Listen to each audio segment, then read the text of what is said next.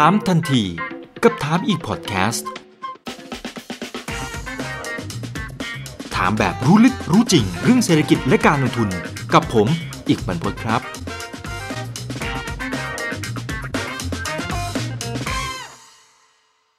นะครับ วันนี้ก็เรียนเชิญทางด้านของพี่เอ คุณธนเดชรังสีธนานนท์ผู้อำนวยการอาวุโสฝ่ายวิเคราะห์หลักทรัพย์บริษัทหลักทรัพย์ UBK เคียนประเทศไทยจำกัดนะฮะชนนะครับเข้ามาร่วมพูดคุยกันครับ สวัสดีครับพี่เอครับ วัสดีครับอีกสวัสดีครับผมสวัสดีท่านนะครับ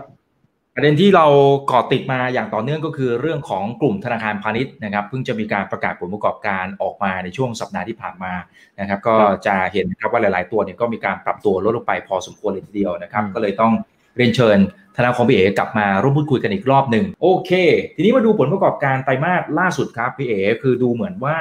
หลาย ๆ แบงก์เนี่ยจะติดลบลงมาเป็นตัวเลข 2 หลักเลย นะครับอายกตัวอย่างทางฝั่งของ K-Bank นะครับลดลงไป 32% SCB ติดลบ 68%แบงก์กรุงเทพ BBL ติดลบ 57%อันนี้คร่าวๆนะครับเอ่อเดี๋ยวให้พี่เอ๋ค่อยค่อยไล่เรียงกันไปแล้วกันนะครับว่าเท่าที่เห็นผลประกอบการไตรมาสที่ 3 ตัวไหนที่ดูแล้วมันเซอร์ไพรส์คำว่าเซอร์ไพรส์คืออาจจะดีกว่าคาดนะฮะหรือแย่กว่าคาดก็ได้นะครับอาเรียนเชิญเลยครับพี่เอ๋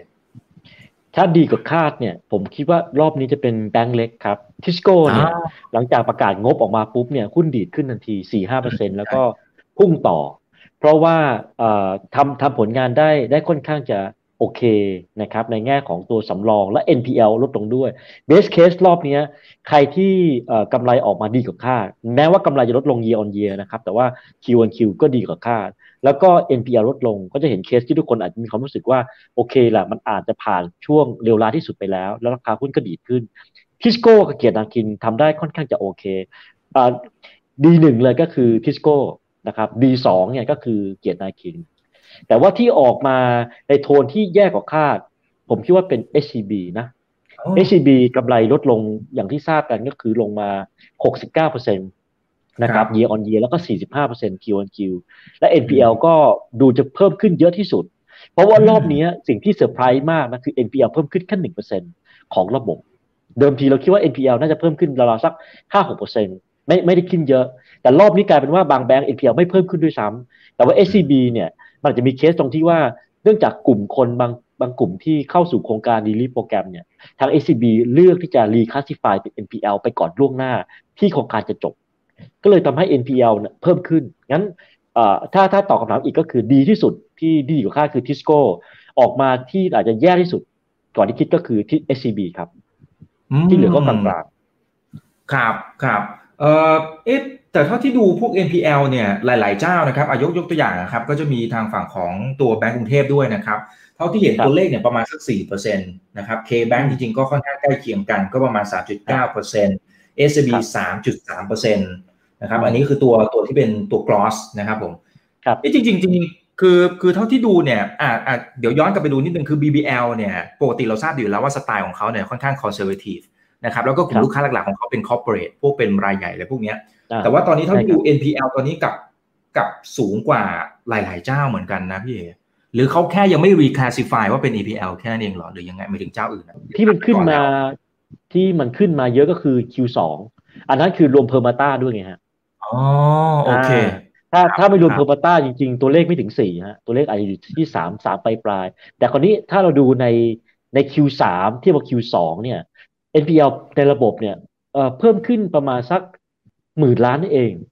ซึ่งซึ่งน้อยกว่าที่ทุกคนคิดว่าทุกคนจะตกใจว่า Q3 เอาแล้ว เป็นจุดขาขึ้นของอืม NPL รอบใหญ่กลับว่าไม่ใช่นะครับ แล้ว NPL หลายแบงก์เนี่ยหดตัวลงเช่น เช่น BBL ลงนะครับ KKP ลง Tisco ลง TMB ลงนะครับ LHFG ลง KTB ลงนะครับ ที่มีขึ้นนิดนึงก็จะเป็น B นะครับ KBank นะครับ แต่ที่เยอะหน่อยก็คือ HCB เพราะว่ามีการเรียกว่า classification ของตัวตัว NPL ล่วงหน้าสำหรับกลุ่มลูกค้าที่อยู่ใน debt moratorium program นะครับเพราะฉะนั้นผมผมก็ดู Q2 กับ Q3 ว่าใครขึ้นเยอะ ซึ่งผมคิดว่ามันค่อนข้างจะเซอร์ไพรส์ในเชิงบวกที่ไม่ได้ขึ้นมาก แล้วผมคิดว่า NPL จะไม่ขึ้นมากเหมือนกับที่เรากลัวเอาไว้ เพราะว่ามันมีมาตรการช่วยเหลือ เช่น ปรับโครงสร้างหนี้ เช่น ยืดอายุหนี้นั้น NPL ที่เพิ่มขึ้นน่ะจะเป็นการค่อยๆขึ้น แต่ว่าจะอ่าจะไม่ขึ้นแบบกระชูขึ้นไปเป็นเหมือนกับที่คนกลัวว่าปลายปีจะเจอ NPL ห้าหกเปอร์เซ็นผมเชื่อว่าไม่ถึงแต่ Q4 เนี่ย น่าจะขึ้นในตาที่เร่งตัวขึ้นกว่า Q3 เพราะว่าโครงการการพักอายุชำระหนี้เนี่ย มันหมด 22 ตุลาใช่แล้วเขาไม่ต่ออายุนั่นหมายว่าตรงเนี้ยอาจจะมีความเสี่ยงให้ลูกค้ากลุ่มพวก SME หรือว่า consumer บางกลุ่มไปเพิ่มขึ้นใน Q4 เป็นไปได้ แต่ว่ามันจะไม่ขึ้นเหมือนที่ทุกคนกลัวว่าจะขึ้นไปอ่าสี่ห้าเปอร์เซ็นผมว่าระบบ banking เนี่ย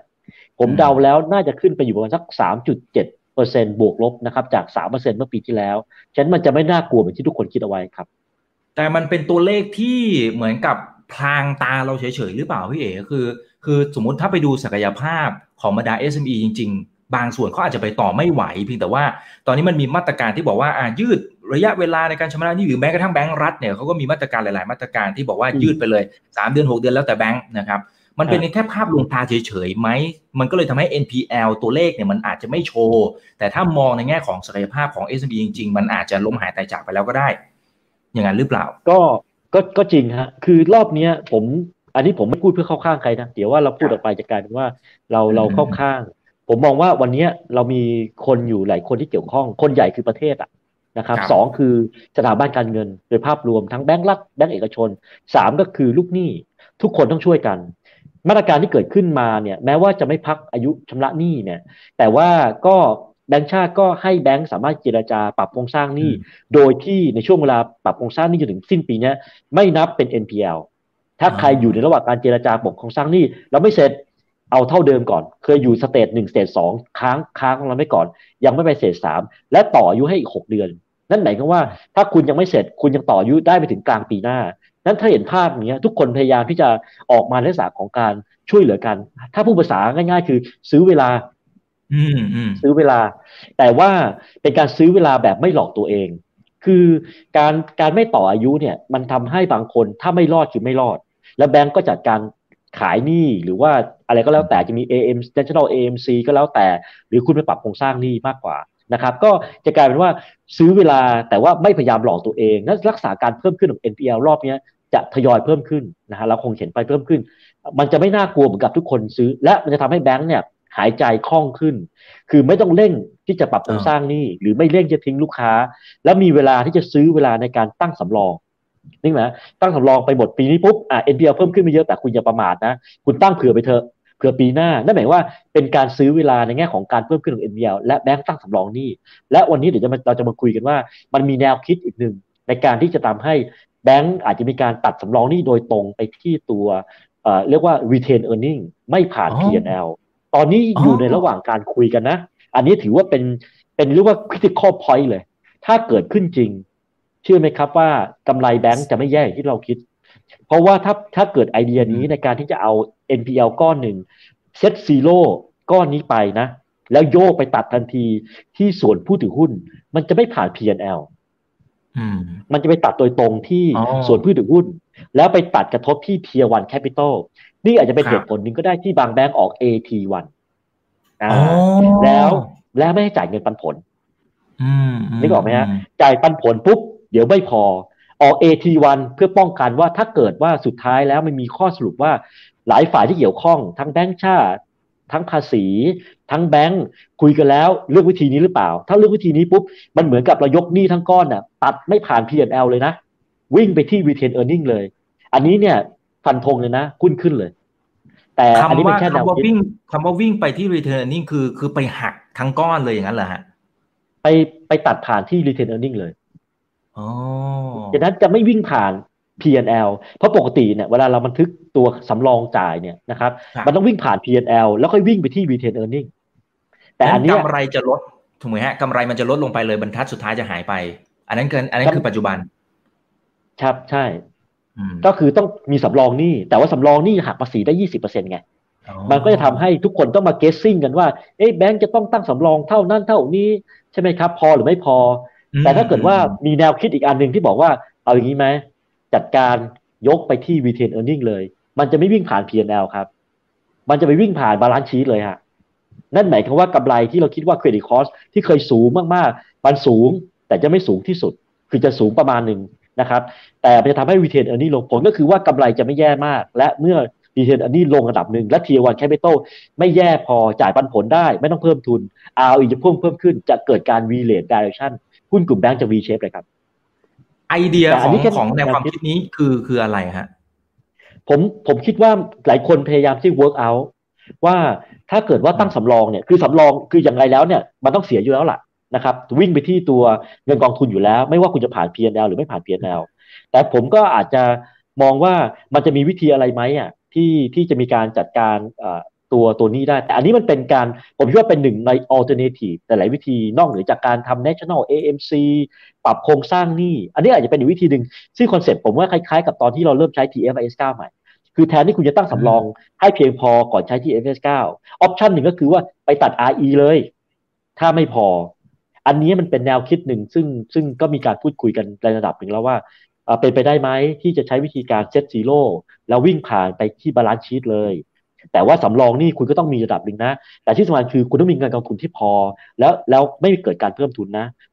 จ่ายจ่ายปันผลได้หรือเปล่า ผมยังตอบไม่ได้ อันนั้นคือ alternative ที่ที่ในกลุ่มผมเชื่อว่าในระดับที่ดูแลเนี่ยมีการพูดคุยกัน แต่อันนี้เดี๋ยวติดตามอย่างใกล้ชิดละกัน ถ้าเกิดว่าแนวคิดนี้ผมมองว่ามันจะดีต่อ capital market เพราะว่าเราจะเห็นความชัดเจนว่าเราไม่ต้องมากังวลมากมายเรื่องของตัว ตัวสำรองแล้ว แต่ว่า NPL จะวิ่งไปตรงนี้ แล้วจัดการยังไงในเชิงของบัญชีเนี่ย อันนี้ก็เป็นเรื่องของนักบัญชี หรือว่าผู้เกี่ยวข้องที่ต้องมาคุยกันอีกทีว่า เราจะหาข้อสรุปยังไงที่มันเป็นสากลด้วยดีครับผมอืมเพราะฉะนั้นถ้าสมมติว่าเขาคุยกันรู้เรื่องเนี่ย เมื่อกี้พี่เอบอกว่าฟันธงเลยหุ้นขึ้นแน่นอน กลุ่มแบงค์ขึ้นแน่ก็ถ้าเงินกองทุนคุณพอ จนไม่ไปอืมทริกเกอร์ใช่ไหมเพราะว่าเพิ่มทุนถ้าคุณไม่อืมถ้าคุณไม่ไม่ไม่ตัด P&L นั่นหมายความว่า credit cost คุณก็ไม่ต้องสูงมากเหมือนกับที่คนกลัวว่าจะเป็นเท่าไหร่ถูกไหมฮะเพราะมันจะวิ่งไปถามที่ retain earning แล้วมันอยู่ที่ว่า retain earning คุณพอไหมสำหรับตัว T1 capital แล้วจ่ายปันผลให้นักลงทุนได้หรือเปล่าๆอืมมันจะไม่วิ่งผ่าน P&L นั่นหมายว่ากำไรมันจะไม่ได้ดูแย่มาก แล้วเมื่อกำไรมันไม่ได้ดูแย่มากสำรองนี่สูงระดับหนึ่งแต่จะไม่เยอะมากเหมือนที่เขาคือความชัดเจนอะมันจะชัดเจนมากขึ้น แล้วคุณไปดูว่า balance sheet คุณพอไหม อ่าอืมแล้วคุณไปดูทางบัญชีว่าคุณจะพูดคุยกันยังไง หรือว่าอย่างไรเลยถ้าเกิดแนวคิดนี้ได้เนี่ย ผมมีมีความคิดว่าอย่างน้อยมันทำให้เกิดความชัดเจนในแง่ของตัวความสามารถการทำกำไรและถ้าเกิดว่า retain earning ลงในระดับหนึ่งแล้วผลที่เกิดขึ้นคือ ROE จะเพิ่มขึ้นครับเมื่อ ROE เพิ่มขึ้น ROE เนี่ยจะล้อไปกับตัว valuation หรือ price to value จะเกิด ROE ที่สูงขึ้น พอสูงขึ้นปุ๊บนั่นหมายความว่าสิ่งที่นักวิเคราะห์จะตีมูลค่าหุ้น อาจจะสูงขึ้นแต่ว่ามันต้องหักหักลบกันระหว่างตัว book value ที่ลดลงนะ กับตัว ROE ที่เพิ่มขึ้น อันนั้นคือเป็นเป็นเรื่องของ calculation ที่ถ้าเกิดขึ้นจริงเดี๋ยวเรามาคุยกันอีกทีแต่ว่านี่คือหนึ่งไอเดียที่ที่กำลังเอ่อพูดคุยกันอยู่ครับอ๋อครับอ่าในมุมของนักลงทุนเราควรเบสกับประเด็นนี้เนี่ยมากแค่ไหนครับ หรือว่ามันก็ยังมีความเสี่ยงมากเกินไป ก็อย่าเพิ่งเบสดีกว่า แต่ว่าอันนี้เป็นอืมการพูดคุยกันในเบื้องต้นอันนี้ยังอันนี้ยังไม่มีการคุยกันในในเชิงการแพร่หลายนะ อันนี้โอเคอันนี้จริงโอเคๆผมผมผมใช่คุยผกับมแบงผค์มผมก็เพิ่งเคยได้ยินเหมือนกันว่าว่ามีคอนเซปต์นี้ซึ่งโอ้เท่าที่ฟังดูก็ก็น่าสนใจ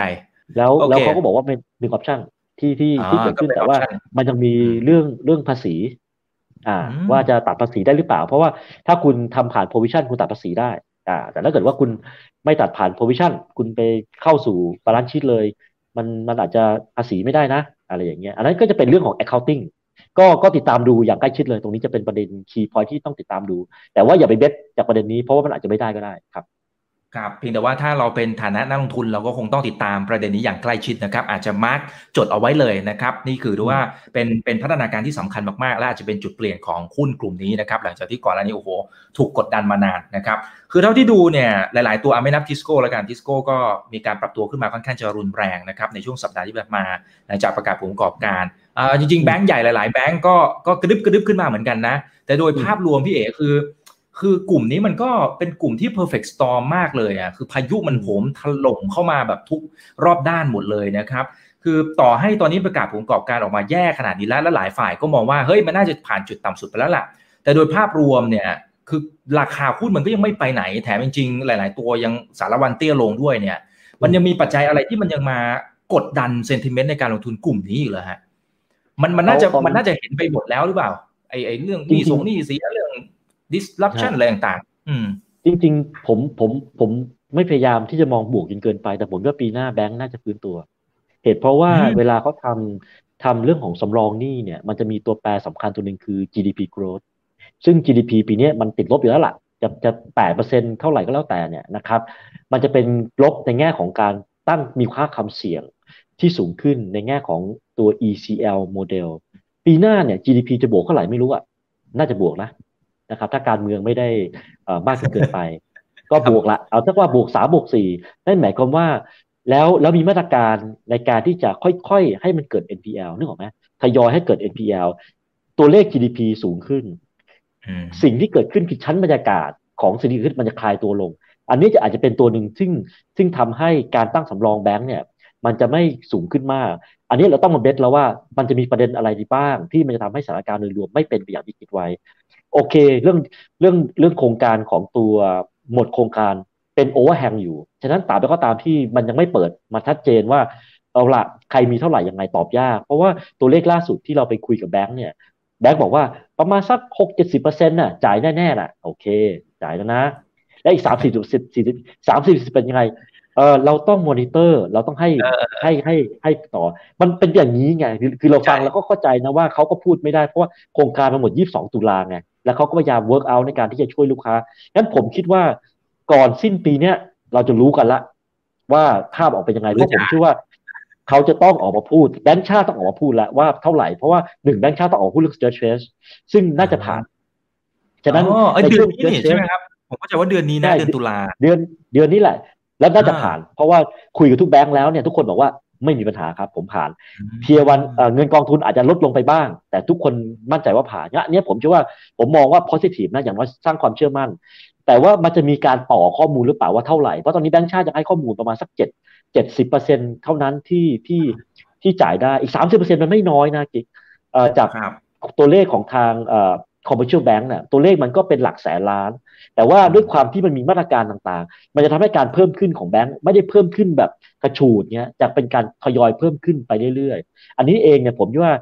นักลงทุนตัวเอาดูว่าถ้าเพิ่มขึ้นตรงนี้แล้ว สำรองเท่าไหร่ยังไง แล้วมีอะไรไหมอย่างที่เคยกันว่าเวลาจัดการตัว NPL แล้วสำรองจะมีวิธีอีกทางหนึ่งไหมทางรัฐไปอีกทาง retail earning เลยไหม หรือจะใช้วิธีการเช่น national AMC ซึ่งแบงค์ไม่ชอบเท่าไหร่ เพราะว่าคิดว่าราคามันถูกเกินไป หรือมีวิธีต่างๆที่เกิดขึ้นฉะนั้นมันเหมือนมันเหมือนกับยังอยู่ใน if cost อยู่ แต่ผมเชื่อว่าภายในปีนี้เราน่าจะมีความชัดเจนมากขึ้น งั้นถ้าเกิดว่ามันมีข่าวอะไรในเชิงบวก หุ้นแบงก์ตอนนี้มันก็ลงมาเยอะแล้ว trade ที่ 0.4 0.5 เท่า book value ให้สินไปเยอะ งั้นถ้าเกิดสถานการณ์ เอาเรื่องการเมืองอะนะครับ ไม่ไม่ได้ไม่ได้มีความรุนแรงเกินเกินไปนะครับคุยคุยกันได้ แล้วเรามียาแก้ป้องกันโควิดเศรษฐกิจโลกกลับมาเป็นบวกได้ export ดี แต่ว่าท่องเที่ยวยังไม่ฟื้น อะไรจะทำให้มันมี downside มากกว่านี้ มันก็มีเรื่องเดียวแหละก็คือว่า NPL งั้นถ้าเกิดสิ่งที่เกิดขึ้นมาการเพิ่มขึ้น NPL ปีหน้าอาจจะอยู่ตั้ง 20%ปีหน้า 20-25%แล้วสำรองนี่เพียงพองั้นผมคิดว่า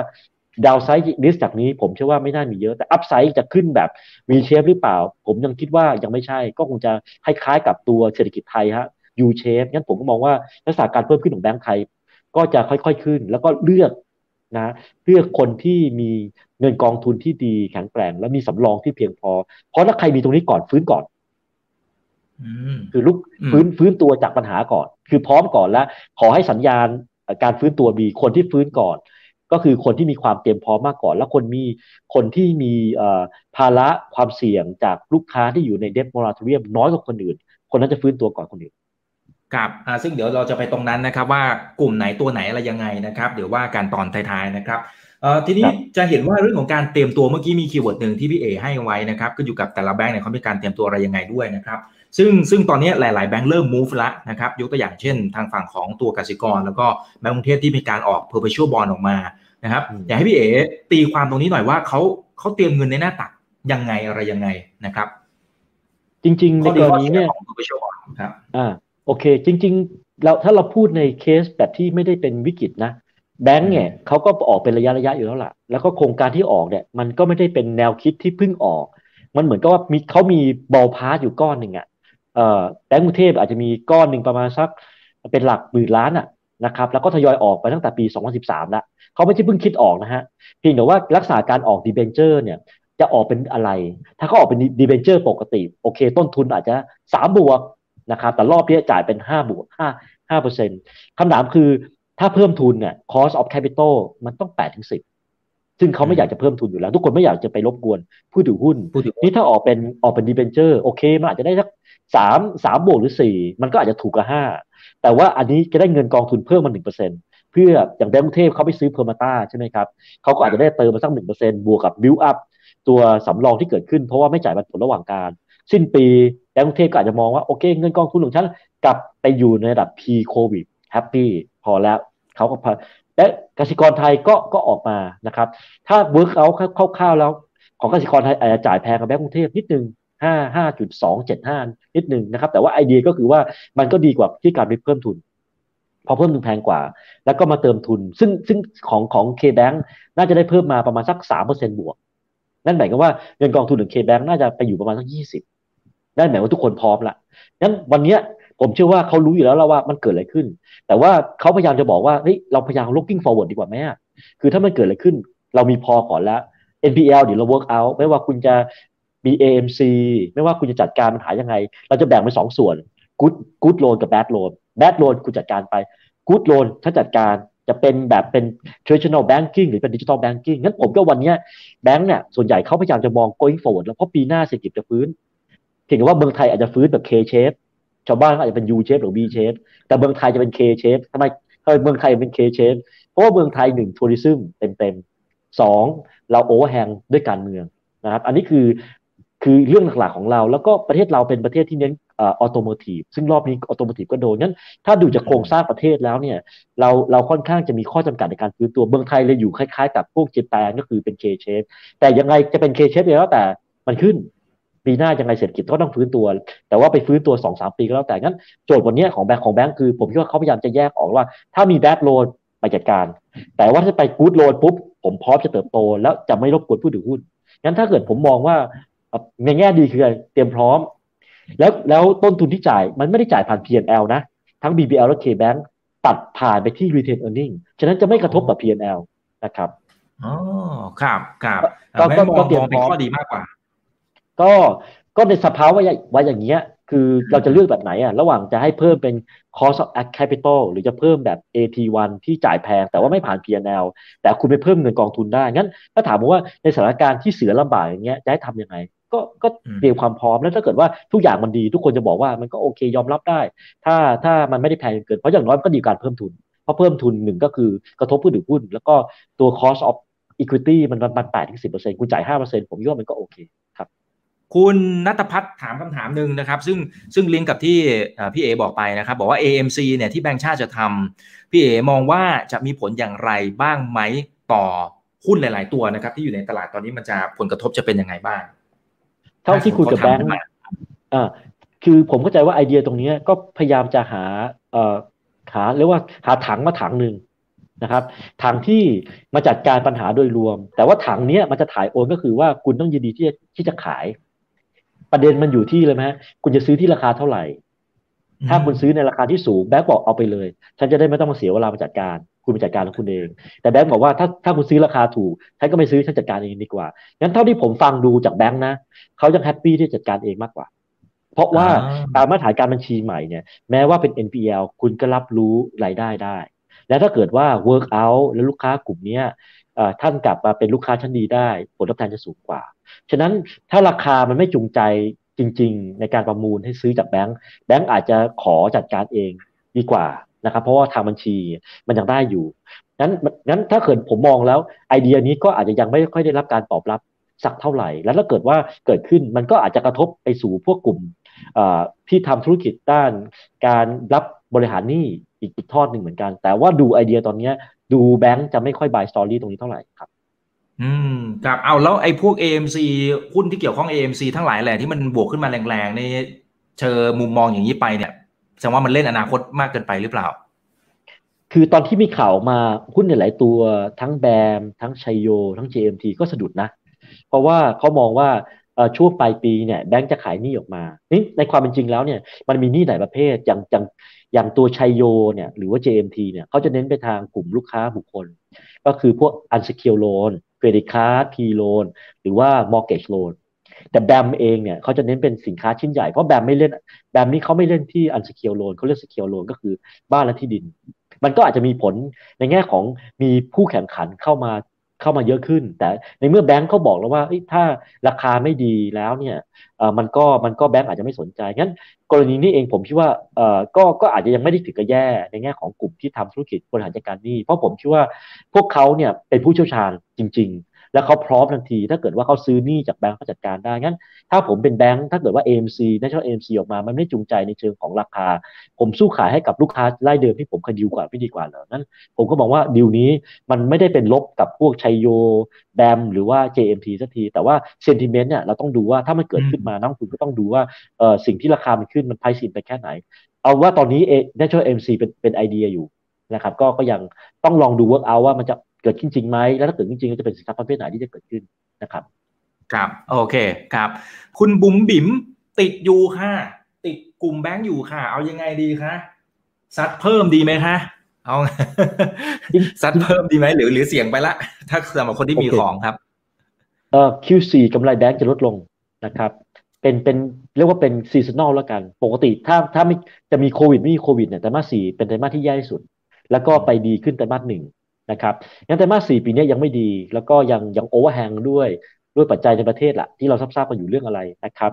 แล้วก็เรื่องของตัว NPL ก็เป็นเรื่องนี้ที่วันนี้แบงก์เองเขาก็ยังไม่สามารถฟันธงได้นะ แต่เขาพยายามช่วยพวกเราด้วยการที่จะแยกออกมาว่าเขาควรจะมีผลกระทบเท่าไหร่ยังไง และสำรองเท่าไหร่ แต่เท่าที่ผมฟังนะ ผมไม่ได้เข้าข้างแบงค์นะ ผมมีความรู้สึกว่าเขาพร้อมกันในระดับหนึ่ง และสิ่งที่เขาพยายามทำคือ ไม่พยายามให้ NPL สูงกว่าเกณฑ์ที่เขาให้ไกด์ไดกับทางนักวิเคราะห์เอาไว้ ได้บอกว่าถ้าเกิดอะไรขึ้นไลออฟ ขาย NPL หรือปรับโครงสร้างนี่งั้นผมดูแล้วหลายคนพยายามที่จะทำ commitment กับสิ่งที่เขาให้กับทางนักลงทุน เห็นว่าตัวที่อาจจะสวิงมากคือสำรอง งั้นไตรมาสสี่เนี่ยงบงบจะยังไม่ดี แล้ว overhang หลักก็คือเอ่อเรื่องเรื่องของตัวสำรอง แต่ว่าสิ่งที่มันเข้ามาในช่วงเนี้ย มันพูดยากนะ เรื่องเรื่องปัจจัยในประเทศ อันนี้มันก็อาจจะทำให้ทำให้ sentiment ทำให้ตลาดไทยอาจจะอาจจะเป็นตลาดที่ขาดความน่าสนใจลงไป งั้นผมคิดว่าอย่าเพิ่งซัดใจเย็น ลงมาเยอะแล้วนะ downside ถามว่ามีระดับเป็นไหมผมว่าก็ถ้ามันไม่แย่ไปกว่านี้เจรจาพูดคุยกันได้เนี่ย ดาวไซด์คงมีอาจจะ 50 จุดจากนี้ไป 1,150 ที่เกิดขึ้นนะครับ ก็ไม่ไม่น่าจะแย่ไปกว่านั้น แล้วก็จากนั้นเองเนี่ยผมเชื่อว่าปีหน้าผมก็ยังคิดว่าด้วยบรรยากาศต่างๆที่ดีขึ้นเนี่ยหุ้นน่าจะฟื้นตัวได้ในปีหน้า นะครับรอเวลาแป๊บหนึ่งนะครับ แต่ว่าเอาอีกการซื้อหุ้นแบงค์ที่มีความแข็งแรง มีมีวีเซิร์ฟสูงสูงนะครับ มีความสามารถในการจ่ายปันผลสูงสูง และมีคนที่เข้าโครงการเดฟโมลาเรียบน้อยๆไว้ก่อน คนที่จะปลอดภัยที่สุดครับ มันคือตัวไหนครับ ก็หนึ่งในนั้นก็คือทิสโก้นะครับโอเค แล้วก็ถ้าแบงค์ถ้าแบงค์ใหญ่ก็คือ BBL อ่าโอเคครับ คุณนนนี่นะ ผมว่าถามก็ก็น่าสนใจนะครับ คือเขาบอกว่าตอนนี้เนี่ยบรรดากูรูเนี่ยจะมองกลุ่มแบงก์ค่อนข้างจะมีมุมมองที่แตกต่างกันไปนะครับ สรุปคือแบงก์น่ะถือยาวๆได้ไหมดรนิเวศบอกถือได้ พี่วีพี่กวีชูกิจเกษมเนี่ยบอกไม่ได้ถ้าเป็นถ้าเป็นมุมพี่เอ๋อ้าวจริงๆพี่เอ๋ก็เหมือนแพมๆออกมานิดนึงแล้วแหละนะครับ แต่ว่าถ้าเป็นมุมระยะยาวเลย แต่ผมไม่รู้ว่าคำว่าระยะยาวของคุณนนนี่เนี่ยยาวแค่ไหนนะ นะครับอ่าสมมติ let's say สักห้าปีอะผมผมถามแทนแล้วกัน มันน่าลงทุนอยู่หรือเปล่า กูรูท่านหนึ่งบอกเฮ้ยถือเลย อีกท่านหนึ่งบอกอย่าจะเอาไงดีฮะถ้าถ้าเริ่มจากณตรงนี้เอ่อผมคิดว่าถ้าใครมีอยู่ ผมแนะนำให้ถือนะครับ เพราะว่าวันนี้หุ้นแบงค์ซื้อขายที่ 0.3 เท่า บุ๊กบางตัวนะ ถึง 0.5 เท่านะครับ มันต่ำกว่าปี 40นี่ครับตอนนั้นปี 40 NPL ratio 42% วันนี้ NPL ratio ผมว่าเอ่อถ้าถ้าเราพูดถึงหนึ่งล้านล้านเนี่ย ก็คงปีสองหนึ่งถึงสองสองเพราะผมมองว่าลักษณะการเพิ่มขึ้น NPL จะค่อยๆ เพิ่มระดับขึ้นงั้นแบงก์จะมีเวลาอย่างเพื่อว่าวันนี้ทุกคนซื้อเวลาซื้อซื้อเวลาในการที่จะจัดจัดการ NPL ถามว่าวันนี้อ่ามันลงมาเยอะแล้วเนี่ย ผมเชื่อว่าดาวไซด์มี เราเราไม่สามารถฟันธงว่าไม่มี แต่ผมเชื่อว่ามันต่ำมากในแง่ของ valuation นะครับ แล้ว เน้นตรงนี้ก่อนเลือกตัวสิครับ อย่าไปมองเป็นทั้งกลุ่ม เลือกตัวที่แข็งแรงก่อน เอาเรียกว่าเอาตัวที่ใครกันบัวพ้นน้ำมาก่อนแล้วกันนะเอาบัวพ้นน้ำก่อน แล้วคนที่อยู่ใต้น้ำก็อย่าไปยุ่งสิเราเราเรา selective buy ได้นี่ครับ ครับผมครับเออมีบางท่านนะครับ อยากจะขอความเห็นจากผล stress test ผล stress test เวลาที่เขาวิเคราะห์เขาวิเคราะห์กันยังไง นะครับรอบที่แล้วจริงๆพี่เอมีแตะไปแล้วนิดนึงนะครับแต่เพื่อตอบคำถามท่านนี้นะนะครับเขาวิเคราะห์กันยังไงแล้วผลเนี่ยมันจะเป็นยังไงแล้วเขาทำบ่อยแค่ไหนนะครับข้อข้อแรกเนี่ยแบงค์ทำเป็นระยะระยะอยู่แล้ว เพราะว่าต้องผลส่งผลรายงานให้แบงค์ชาติ แต่รอบนี้อาจจะทำละเอียดนิดนึงผมผมทราบจากแบงค์แห่งหนึ่งเขาบอกว่า stress test ของแบงค์ชาติให้ assume ว่าเอ็นว่า GDP จะลบ 12เปอร์เซ็นต์ นะลบ 12เปอร์เซ็นต์นะ คือคือ worst case เลยอะซึ่งไม่ถึงหรอกปีนี้ผมว่าลบประมาณ8เปอร์เซ็นต์แล้วถ้าลบ 12เปอร์เซ็นต์ปุ๊บ NPL คุณขึ้นเท่าไหร่ แล้วคุณเมื่อ NPL เพิ่มขึ้นปุ๊บสำรองคุณมากเท่าไหร่ แล้ววิ่งตรงมาที่เงินกองทุนว่าลดตรงเท่าไหร่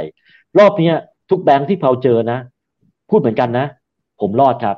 สบายสบายลดลดลงเท่าไหร่ ลดลงบ้างคำว่าบ้างผมเนี่ยก็คืออาจจะสักสองสามเปอร์เซ็นสองสามสี่เปอร์เซ็นต์อะผมมองครับนั้นทุกคนผ่านเกณฑ์หมดครับ แต่ว่าแบงค์ชาติจะออกมาพูดว่าเอาละฉะนั้นฉันปล่อยเธอจ่ายปันผลหรือเปล่า อาจจะต้องรอเพราะซื้อเวลาได้ไงคืออย่าไปคิดว่ารอบนี้จะมีอิทริมดีเวเดนถ้าผมอย่าไปคิดเลย ไปคิดว่าจ่ายรอบปี 2020 ให้ได้ ซึ่งเขายังซื้อเวลาหกเดือนไงเพราะว่า 6 เดือนก็คือแบงก์ประกาศกว่าจะหมดสิ้นปีนี้ กว่าจะจ่ายปันผลก็คือประมาณเมษาพฤษภาปีหน้า ฉะนั้นตอนนี้เกมเกมในวันนี้ทุกคนคือซื้อเวลาแล้วแล้วดูสถานการณ์ว่าจะเป็นยังไงบ้างแต่หนึ่งก็คือแบงก์ไม่ล้มฟันธงรอบนี้กล้าฟันธงเลย แบงก์ไม่ล้มอ่าแล้วก็กำไรอาจจะยังไม่ดี แล้วฟื้นตัวปีหน้า แล้วเรามาดูว่า NPL หลังจากหมดเดบมอราทเรียมแล้ว มีการปรับโครงสร้างหนี้มีการซอฟโลนแล้วเนี่ยตัวเลขจะเป็นเท่าไหร่ งั้นผมว่าทุกคนตอนนี้อยู่ในในช่วงของการดู เรียกว่า data data dependent อยู่นะครับฉะนั้น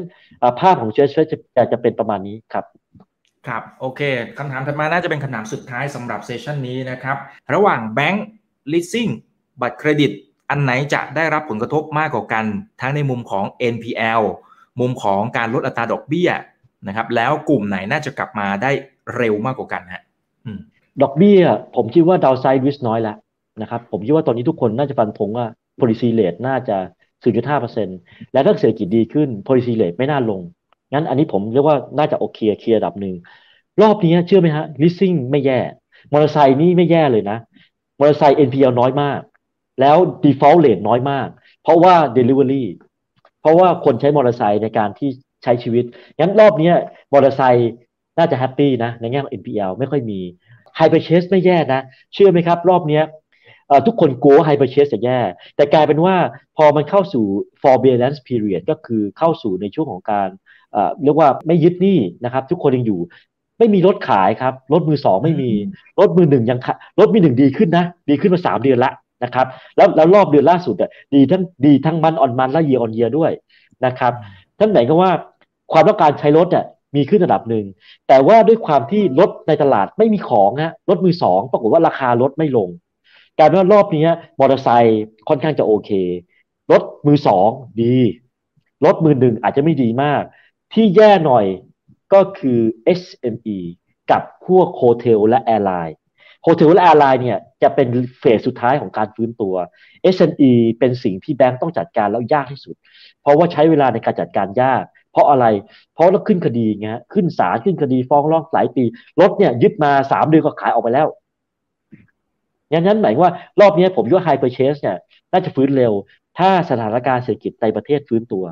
นั่นสังเกตว่าราคาหุ้น hire purchase ทิสโก้ก็ hire purchase นะครับ KKP ก็ hire purchase นะ สังเกตว่าหุ้นที่เป็น hire purchase หรือว่าจำนำทะเบียนไม่ได้แย่งั้นกลุ่มนี้ผมเชื่อว่าจะฟื้นตัวใน phase แรกแบงก์ SME จะฟื้นตัวใน phase สุดท้าย แบงก์ที่เป็น corporate จะฟื้นตัวก่อน แล้วแบงก์ที่เริ่มที่จะมี exposure ต่างประเทศ อาจจะค่อนข้างโอเคงั้นสุดท้ายมันก็กลับเข้าไปสู่สิ่งที่ผมตอบคือว่า base case ก็คือ Tisco รองลงมา KKP แล้วก็ตัว BBL ที่เราคิดว่าน่าจะเป็นกลุ่มที่น่าจะอยู่ในกลุ่มที่น่าจะฟื้นตัวที่ก่อนที่สุดนอนแต่แบงก์ที่มีบ้านเยอะๆหน่อย มี SME เยอะหน่อยอาจจะฟื้นตัวช้ากว่าคนครับอยากให้พี่เอ๋ฝากทิ้งท้ายถึงผู้ชมหน่อยนะครับ ทั้งอาจจะเป็นไอเดียในการลงทุนนะฮะในช่วงไตรมาสถัดไปนะครับ รวมไปถึงนะครับถ้าอยากจะติดตามพี่เอ๋มีช่องทางไหนบ้างเรียนเชิญเลยครับครับอของผมก็เป็นนักวิเคราะห์ของ UBK เยนนะครับ ก็สามารถที่จะเข้าไปดูบทวิเคราะห์ตรงนี้ได้นะครับ ก็ฝากยังไง ผมคิดว่ากลุ่มแบงก์ยังเป็น selective buy แล้วยังเย็นย้ำเหมือนเดิม คือเลือกคนที่มี reserve เยอะๆ เงินกองทุนเยอะๆ เพราะจ่ายปันผลได้แน่ๆ และคนที่มีผลกระทบจากเด t มอราทเรียมน้อยกว่า คนนี้รอดก่อน แล้วก็ใครที่มี exposure ที่เป็นต่างประเทศอาจจะดีกว่าในประเทศ ถามวันนี้เป็นยังไง ผมว่าวันนี้หุ้นที่อาจจะดูแล้วถ้า balance port เนี่ยก็อย่าไปเน้นกลุ่มที่เป็น domestic เยอะเพราะเราไม่รู้สถานการณ์ในประเทศเป็นยังไงเนาะ แล้วก็เน้นต่างประเทศนิดนึง แล้วก็เน้นดิจิทัลไลเซชันหุ้นเทคโนโลยี ผมว่าถ้าลงมาน่าสนใจซื้อสองก็คือหุ้นหุ้นที่ที่เป็น export food โอเคแบงก์เองอาจจะเป็นกลุ่มที่ฟื้นตัวช้า แต่ผมคิดว่าถ้าสถานการณ์ทุกอย่างไม่ได้แย่ลงมากในประเทศนะครับ ต่างประเทศผมว่าฟื้น ผมเชื่อว่าแบงก์ปีหน้าจะค่อยๆ เห็นการฟื้นตัว แต่ว่ายังเน้นย้ำเหมือนเดิมนะครับว่า selective buy เลือกคนที่โผล่พ้นน้ำก่อน คนที่อยู่ใต้น้ำซื้อทีหลังได้นะครับ ครับผมมีเท่านี้ครับผม วันนี้ขอบคุณมากนะครับแล้วเดี๋ยวครั้งหน้าพูดคุยกันใหม่ครับพี่เอ๋ขอบคุณครับได้ครับขอบคุณมากขอบคุณทุกท่านที่ติดตามชมด้วยนะครับขอณอย่าลืมนะครับว่าเริ่มต้นวันนี้ดีที่สุดขอให้ทุกท่านโชคดี และขอให้มีเสรีภาพในการใช้ชีวิต ผมอีกบรรพตครับ